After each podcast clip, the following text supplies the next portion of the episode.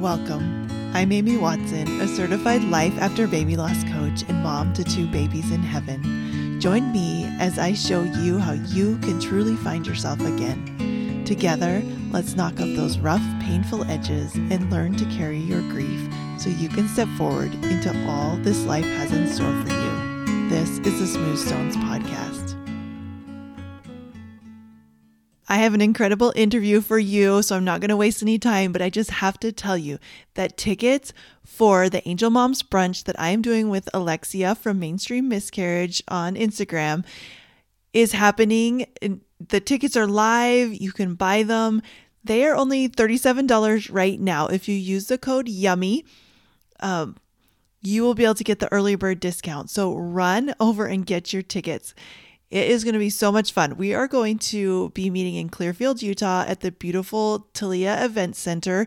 We will have prizes, we're going to have swag, we're going to do service, we're going to learn about making friendships and making connections and maybe fixing some of those friendships that have been broken during your grieving period. And really, it's just about getting together, having fun, and recharging. So you do not want to miss it. Cancel all your plans and just tell your family I got to go to Clearfield and meet with all my new best friends. I just, I cannot wait to hug you in person. If you can't be there, please tell your friends and definitely keep watching. We're hoping to do more events in the future. The other thing I want to tell you is Peace in My Pocket was a special offer I had this summer because I know summer schedules are all over the place and so was mine. But I realized, you know what? A lot of times we just want to have a life coach in our pocket and why not extend it? So I have made a Peace in My Pocket, a permanent offer that I have for now. Um, it is only $97. You get six weeks of on demand coaching. It's using an app called Voxer where it's just like a walkie talkie app. So it's voice messaging. You just get to come and meet with me for an initial um, session and we will get you all set up. And then you just get to coach with me back and forth. So if you want peace in your life, if you want advice, if you always wished, oh, I wish I could just have someone to tell me what to do, you got to get peace in my pocket. I'm not going to tell you what to do, but I am going to tell you how to make decisions for yourself and empower you and encourage you. It's so much fun, you guys. So if you're thinking about doing that, you have to. So the brunch is smoothstonescoaching.com forward slash brunch to get your tickets and to learn all about it. And Peace in My Pocket is smoothstonescoaching.com forward slash peace. All right, let's dive into our topic today. I want to welcome Katie Duke to the podcast today. Katie, it's so fun to have you here. Thank you, Amy. Why don't you tell us just a little bit about yourself as we get started? So, my name is Katie Joy Duke. I am an author and a I've written a memoir recently. I used to practice law. I'm a mommy to one beautiful living child named Moxie. She's four and a half. And I have a beautiful spirit child. Her name is Poppy Annabelle, and she would be seven in October. I am just really excited to be here. My latest journey with life is learning how to slow down yet again, as life has given me a, a breast cancer diagnosis. So I am um, getting chemotherapy 14 weeks into chemo right now. I've got the rest of the summer and then surgery and radiation coming up. So, very full, very beautiful, sometimes extremely stressful, exhausting life, like all of us. Yes. And I have to say, you've been, I mean, I know there's hard days, but you've been an inspiration to watch and rocking the bald head. Thank you. Fully. It's, it's fun. I will say, I just recently, so the hair thing was I was able to get ahead of it. Like I felt empowered losing the hair because I was able to do something about it. But in the last like two weeks, I've lost my eyebrows and my eyelashes. And from one girl to another, there was some breakdowns. That was hard. Even my eyebrows more than my eyelashes. Cause I look in the mirror now and I'm like, where did you go? I can't even see you. it's amazing how these little parts of us, like when they go away. It just affects us and it does. It does. Yeah. but I'm getting through. I'm getting through it. of course. But yes, eyebrow it's breakdowns are totally allowed. eyebrow, that should be a hashtag.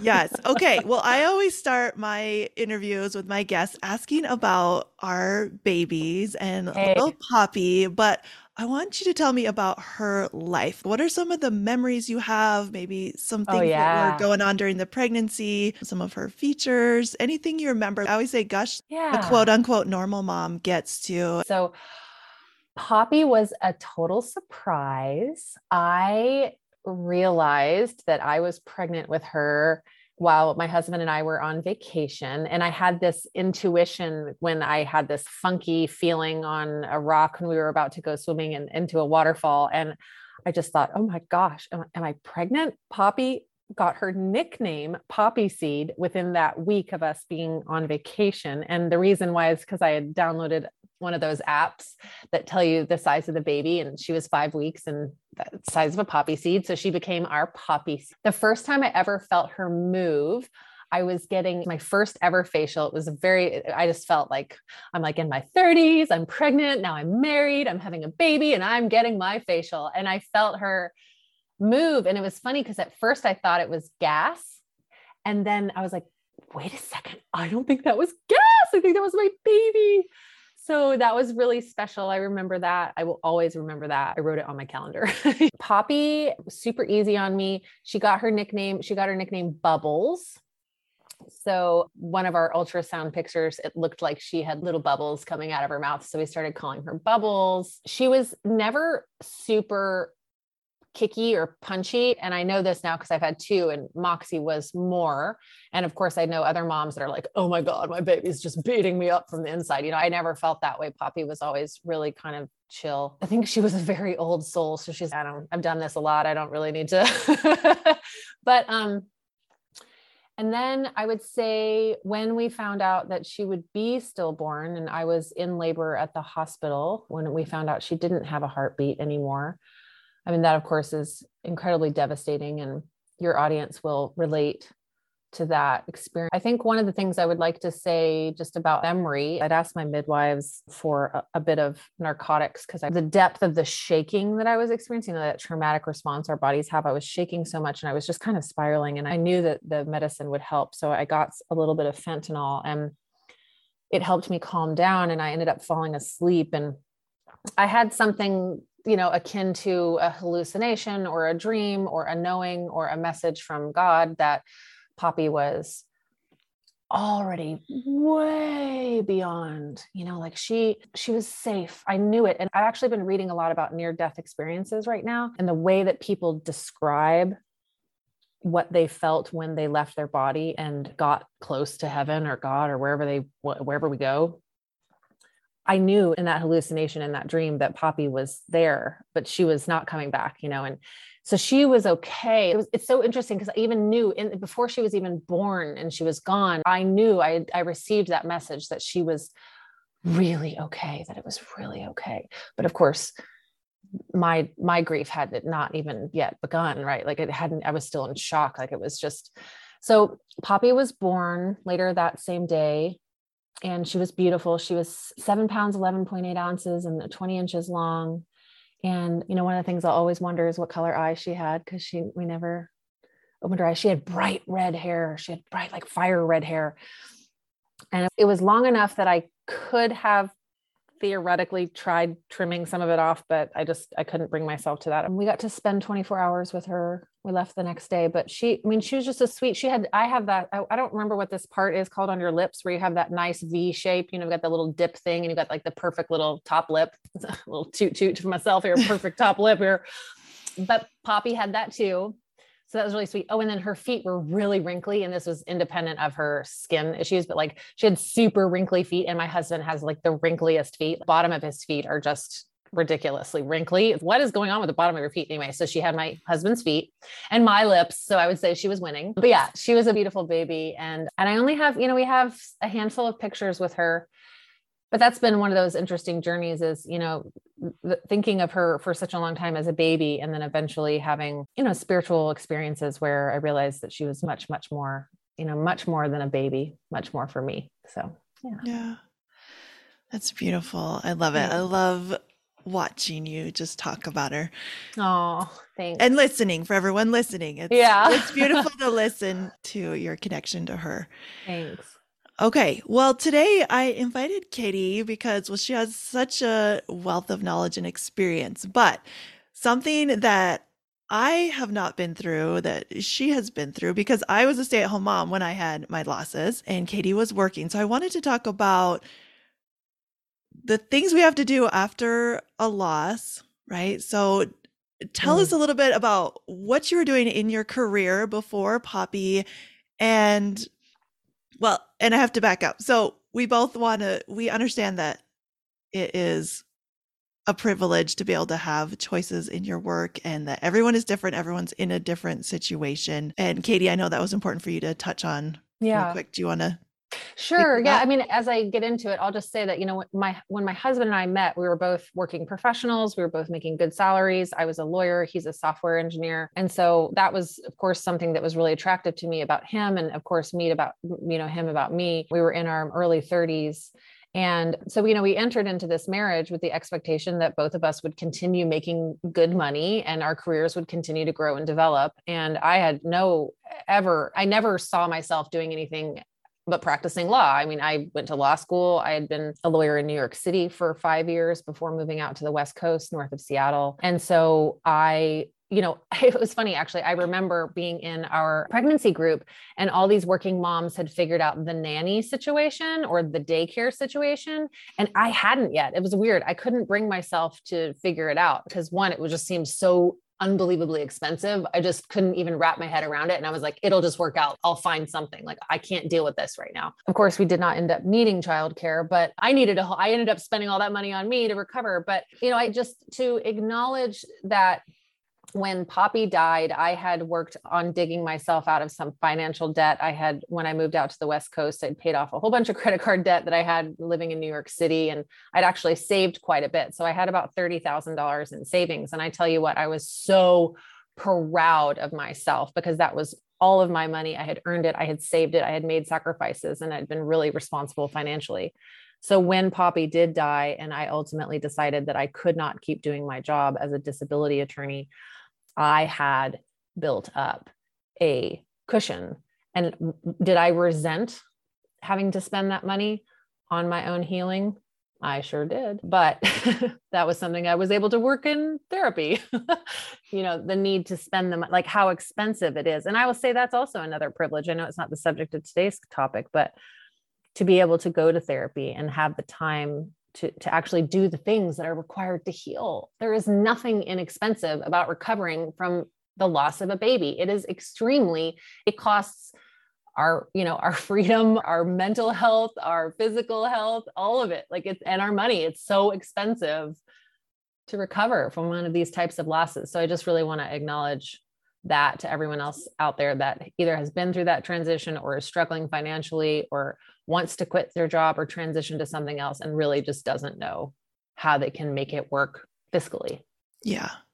Absolutely. So, yeah, you kind of touched on this, but that was a question I had. Like when you got pregnant and like you're going through and you're making this plan, you had planned to continue working. I had, you know, and I it was kind of open. I think it was open. I think both Eli and I were, I don't know, what if I love being a mommy? What if his mom was a stay-at-home mom? My mom was a stay-at-home mom. My mom started working teaching preschool, I think, when I was in like second grade. So up until that point, and I was the youngest of three, up until that point, she'd been at home the whole time with all of the kids. Eli's mom's story is a little bit different, but for the most part, she had been a, completely a stay-at-home mom and canned food and gardened and all those amazing things that you do made their sewed her children's clothes sort of stuff. So we were very open to the possibility that I might be like, oh my God, I love being a mommy so much. I can always go back to work sometime in the future and just stay at home. But I had only arranged for the three months off. I used FMLA. I had did not have any paid maternity leave through the company that I worked for at the time. So I just arranged for three months FMLA, which is the Family Medical Leave Act, and and like I said, had just planned on figuring it out. And I had talked to my boss about the possibility of going back part time. And, you know, there were options. I had options. I was in a position professionally that there was, you know, there was, there were possibilities, but just none of that had been worked out. Okay. Yeah. So I think just important to say a lot of women love their career. Like they, Yeah. you know, they want, you know, if that's the Oh, plan, you yeah. you have this plan and you think it's going to go one way. Um and or like we said, you have to work and Right. need Yes. to work. yeah. Well, and it's interesting too, because I think, especially where we live, it, at the time we lived in Seattle. And I think at the low end of childcare, it's 20 bucks an hour. So you have to be able to be making what at least 20 bucks an hour. So there's this co- I mean any mommy has been through this. Every couple goes through this where you're like this the, the cost benefit analysis of having someone else take care of my child so that I can basically pay to have someone else I can work to pay to have someone else take care of my child. You're like, "Huh, I don't know if this is really making sense to me. What if this is the only child I ever have? What if I miss out on that?" And the law will always be there. So I was definitely on the fence about what I would do. But then, you know, things being the way that they turned out, you know, ask me, you know, essentially ask me the next question, right? Because it's like I could go in any direction, but I, th- yeah, I didn't know exactly how it was going to work out. Yeah. So you sense it. when Poppy died, yeah. what did you think you were going to do about work? Well, like I said, I'd had the three months planned. There was definitely no just, oh, dead baby, I'll just go back to work. There was definitely no none of that. It was definitely like, okay, I'm gonna absolutely use these three months. It was devastating calling my boss to say, hey, my baby did not make it. Like all the, you know, all these things that people just don't think about. Well, tell us a couple. What are a couple of things you had to do with work? Oh my God. Well, with work, so I, you know, I called my boss and I, you know, we talked about it and he was devastated because he's a father and was so excited for us. I mean, he was so supportive and so excited and he was devastated. And he was just like, look, like take basically from the very beginning, he said, take as much time as you need. If three months turns out to not be enough, then you can take more. And so that was really reassuring from the very get-go that I had a supportive boss who was not like, okay, well, you got to be back in three months. Sorry. You know, he was very uh, empathetic. Eli had not planned really on taking any time off, or again, we were just kind of figure it out. And I think a a lot of this actually is because of our specific situation where we were boyfriend and girlfriend when we found out that we got, well, we had just gotten engaged. I mean, for those who people who end up reading the memoir, which I hope everyone does, is we found out we were pregnant with Poppy one day after I got, engaged. so it was a whirlwind. And then we got married 13 weeks later. And then we were married for six months when she died. So Eli hadn't planned on taking any time off. And then we decided actually before we left the hospital that he would apply, he would also apply for FMLA. And because we were newlyweds and we were just, we were madly in love with one another, we just needed to spend time together. So he ended up taking 12 weeks of FMLA as well so that we could just be with one another and that we could heal and recover and we ended up going on this amazing road trip and we traveled a bunch and we were basically escaping like you know in many ways we were bonding we were escaping we were getting the heck out of dodge like we could we just couldn't you know we, we needed to escape our home with the nursery and like everything so when the time came for Eli to go back to work, that was actually really devastating because I hadn't been alone in over three months. I'd been like his constant companion. Like we were, I mean, I couldn't even, we lived on a busy street in Seattle and he, we had to park on the street and he had to walk around the car in order to get to the driver's side. And every time he did that, like I always just imagined some car would come out of nowhere and kill him. Yeah. There was so much anxiety about me losing everything. Like it was just this like falling apart of everything. Like I was, I felt like I was just losing everything. My, my life was just completely crumbling. And so when it came time to call my boss and be like, I don't, I'm not ready. Like I just wasn't ready to go back after three months. And he gave, we, we figured out another month. And then I was an attorney. I was a social security disability attorney. So all of my cases were assigned to me by the company that I worked for because people would hire them. What happened essentially was that we decided that after four months, we, he would start putting people back on my calendar and I would be uh, employed again. So I started getting cases and files. So I just worked at home and then I went to court when I needed to. And it was really hard because I well, Social Security disability is inherently a stressful job, and being a lawyer is stressful, but representing people who have been deeply traumatized by whatever series of their own losses that they've had, whether it's physical or mental illness or a combination of both, and then losing their dreams and losing their finances and losing their relationships. It was really tough work. And I was always very committed to representing the whole person.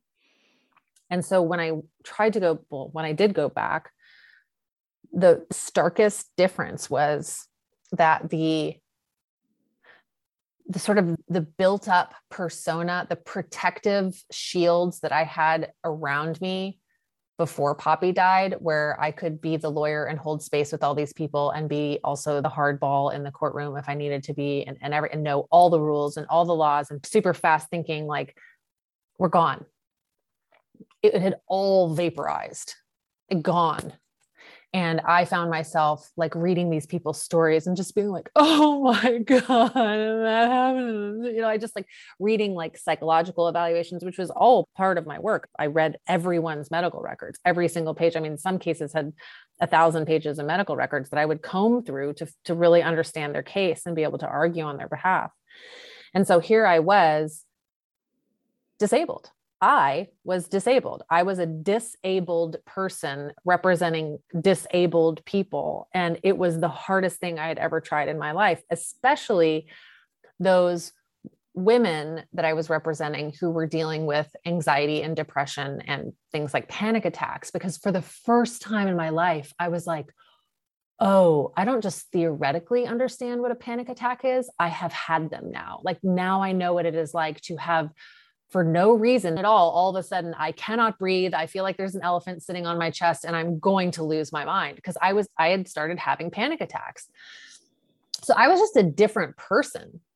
And for anyone who reads the book, and I know you obviously have, it, that there were a few clients that showed up on my roster who were angels. I really truly believe that they were messengers. And their stories helped me see very quickly that if I did not stop and take care of myself, that I too would become disabled, that I would not recognize myself anymore, that I would be so divorced from my own essence because I was trying to push through and felt this I have to do this like I have to keep working. I you know cuz we think we do. We think we do. We're taught to think we do. I mean good grief I went to law school like I didn't go to law school to not go be a lawyer.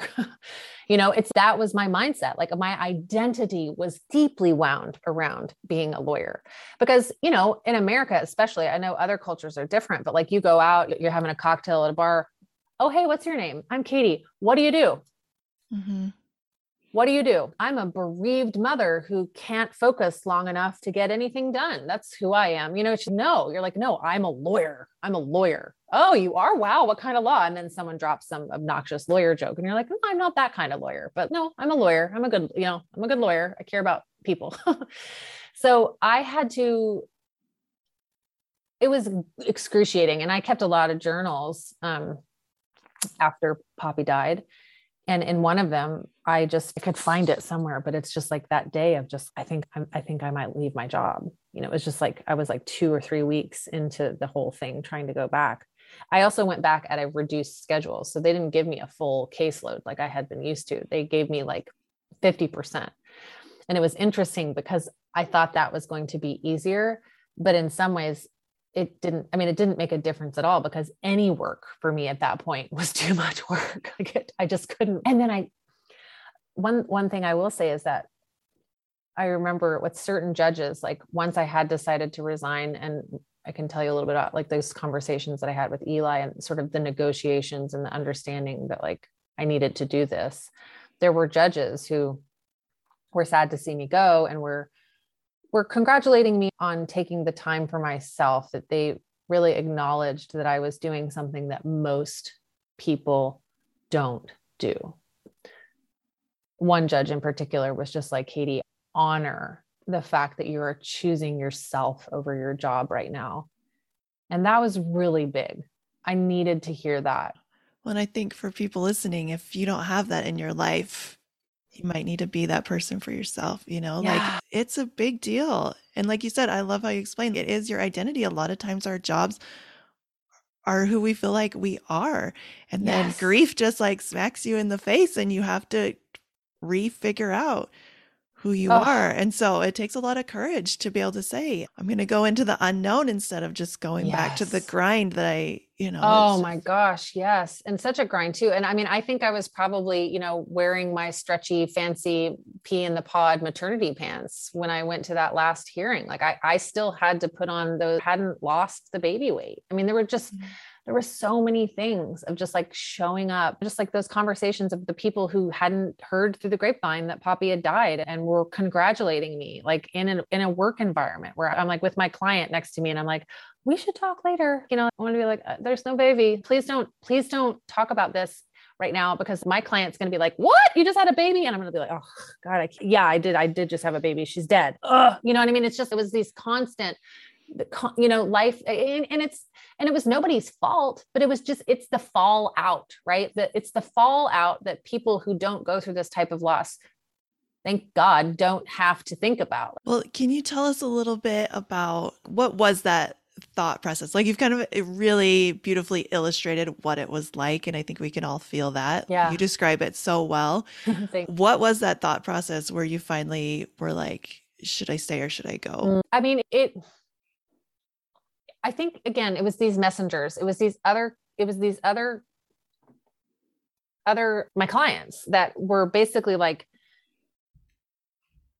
I will end up like this because I saw that they were the people that had tried to push through. So this is a, I was in a extremely unique situation. I mean, I think probably I could say one of a kind. If there was another disability attorney out there who also went through a stillbirth like mine, then she's she can jump in this little circle here. But I saw in front of me what it looks like when you don't do the things to heal after a tragic loss. And the particular story is this one woman whose son was tragically murdered in like this gang shootout and he wasn't even in the gang. It was like one of those things wrong place wrong time and he was her only child and he died. And so she got 3 days bereavement from this clerk job like i think she was like a data entry or something but 3 years later she's sitting in the courtroom with me and i'm looking down at my notes and i'm looking at it's like it's depression it's anxiety it's panic attacks it's ptsd and she eventually had to leave her job because all of these things were the fallout from her son dying and her inability to cope and her lack of therapy. She hadn't been able to, not only could she not afford therapy, but she couldn't afford to take the time off to go to therapy. The only time that she could ever afford the time to go to therapy was when she finally got fired or quit her job. So I just look at all this and I'm like, oh my God, this is my story. If I do not stop and slow down, this will be me. I knew it to be true. And I could not ignore the signs. And had I chosen to ignore the signs, it would have led to more panic and more anxiety because it would have been like that evil monster lurking around the corner that I was just waiting to attack me that I actually knew was there.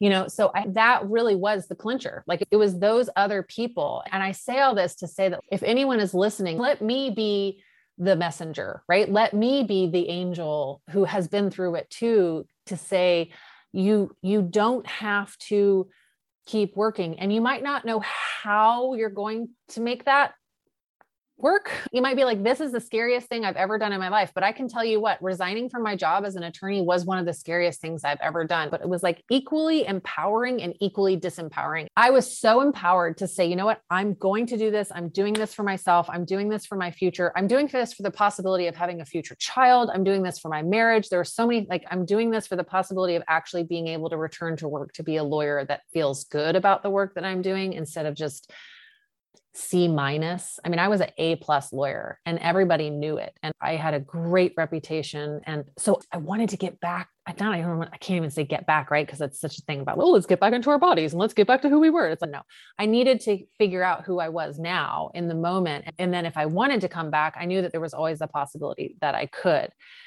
I didn't ever end up going back to law but I knew what I wanted was to not feel like I felt anymore. But I also understood deep within myself that I had to slow down and actually be with the feelings that I was having, the incredibly uncomfortable feelings I was having, and process them before anything else could happen. And that's sort of where the transition, that's where I was really able to sit in the muck of the transition, the space where the space between one thing ending and another thing beginning because I had no clue what I was going to do next. I had absolutely no clue. My roots as a lawyer are very much important into as to who I am professionally at this point because, you know, I practiced law for 10 years and I care. Yeah.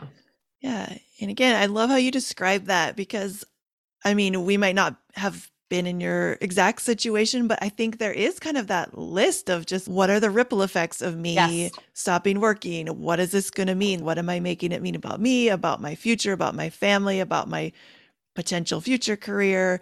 All of the things that even reminded me of I have a friend who was a stay at home mom, but struggled with postpartum anxiety and depression and very severely and chose to go to treatment like to leave her family so quit her oh. job as a mom to take care of herself so that Good. she could come back yes. right so whatever yes. you're doing sometimes it's like giving yourself that permission to pause what's not working or yes. make a change yeah i think for each one of us we just have to evaluate that you know yes what is most important. For, yes and it's going to be unique for everyone. It's going to be unique for everyone. Yeah and um, it's scary but like you said you might not know how it's going to work but i think both of us would agree like you can make it work or you can trust that it will work yes if you're feeling really strongly one way or the other.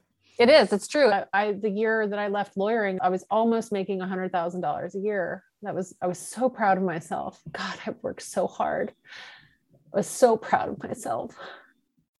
You know, but I and I've never come close to making that money ever again. And, but yet every single penny that I've earned as a life coach now and other things that I've chosen to do and now my book with you know the royalties that I get from my book, you know, it's just I'm proud. I'm so proud of who I have become and the choices that I've made and can and continue the sacrifices that I've made. And it's hard. I miss that money. You know, I miss that sort of some of that prestige but i just it's really just surrendering to the process and trusting that all of this is much bigger than me and the choices that i've made that i can sit here on this podcast with you amy and connect and hopefully touch the hearts of other mommies who've gone through loss because i'm willing to tell my story and help validate other people's stories and other people's struggles. And because of that feel more love and more connected to people all over. Yeah. Yeah, it's just amazing where life takes us and yeah. not where we plan, but no, I don't even know what you know. It's so funny as you say that word plan. I think back and I'm like, what did I plan? Honestly, what was I thinking? What was I? What did I think? You know, and you and I were talking before we started recording about watching this movie Persuasion yesterday, and there was this one line that she says, this main character at one point, where she says, "They don't tell you when you're uh, when you're young that things aren't going to work out the way you planned or she says she said something about like that when you get older like it isn't what you expected. And there was something so uh, for me i could have just stopped watching there and meditated on what that one line because i thought to myself i'm 41 years old now. I've got stage 4 metastatic breast cancer. What did i expect? What did i plan? What was i like what you know like at this point it's i mean my theme song Christina Perri, who I'm sure you know and others will know, she has she's an, a, mu- a, musician and also has had both miscarriage and stillbirth. And she just released this new album. I recommend it to anybody.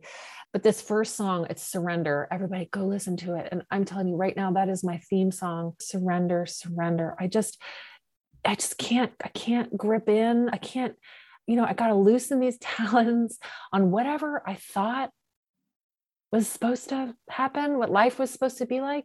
And I also do want to acknowledge just in this moment that my life is beautiful. I love living. I love my life. I love my husband. I love my home. I love my doggie. I love my daughter. I love myself. I love myself. I love myself so much. I love you, Katie Joy. I love me. I love my mommy and my daddy who's passed away. Like, I, I love my community. I love all you bereaved mothers listening to this show. I truly do. I just, there's so much to be thankful for. And, you know, I mean, life is hard and it is not what we expected, but let's figure what is it, girls? What is it that we actually expected? Let's be real. I don't know what, I mean, did we expect like with the magazines? You know, obviously there's like, you know, we get I have a four and a half year old little girl, and you know, she thinks that like you kiss a boy and then you marry him because that's what Disney showed her. And I'm like, oh, honey, I'm like, fingers crossed, you kiss a whole bunch of people before you choose which one you're going to marry. I'm like, you know, I'm just like, what? Because we get taught these things and we get inculcated or with all these ideas of what life is supposed to look like. But I'm here to you know, shatter that glass with all of the other ladies who already know. Yeah, I think we're all there with you. Yeah, we're uh, nobody needs that. everyone yes. well, I love where this conversation has taken us and you I love the how open you are. Will you just tell us really quickly the name of your book and where people yes. can find it? Yes.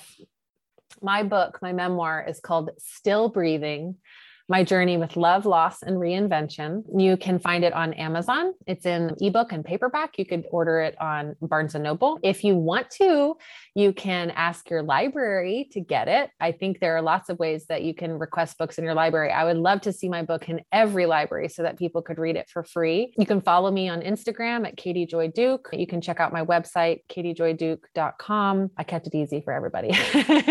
nice. And I will link everything down in the show notes. But thanks. But I loved your book. It's beautiful. Like it's beautifully written and it's a Thank beautiful you. story. I saw a lot of similarities to my story. So Oh good. I'm so you. glad. Yeah. We're, putting it out there because that's I mean, that's a big deal too. It was a labor of love. It took me six years to write. It, I had to go back over and over. And for all of you mommies, I will say that, you know, the, you know, people ask me like, why did you write this book? What was inspiration? And I always say like, first and foremost, I wrote this book to save my own soul and then as my soul began to be saved, I had to go, gosh, am I still writing this book? And then, then it was like, why? What's my why? And then I thought about the 24,000 mommies every year who have stillborn babies. Plus, I mean, let's then throw in miscarriage. So good grief, the millions. And you were my why, you know, like realizing that people needed to be validated and needed to know that they weren't alone. And so every time I went back, and then by the time I got to the point where it was just like make or break last year 2021 where i was like i gotta get this thing done. I gotta i gotta birth this baby that i've been working on for six years now. I did the math because again i had to go back to my why. I was like why? And i realized wait a second okay it's 24000 every year in the united states alone. That means since poppy had died there had been 125000 stillborn babies. I was like that's a lot of mommies. That's a lot of daddies. That's a lot of careers that's a lot of identities that's a lot of expectations and it's a lot of change and transformation and transition and so i was like okay i'm going back going back to my why and realizing that this book needed to be out there. Is just one more example of another of a mother who loves to write and process and word and wanted to give that as a gift to everyone. Yeah. Amazing. Well thank you so much for being here and for thank you, all that Amy. you do.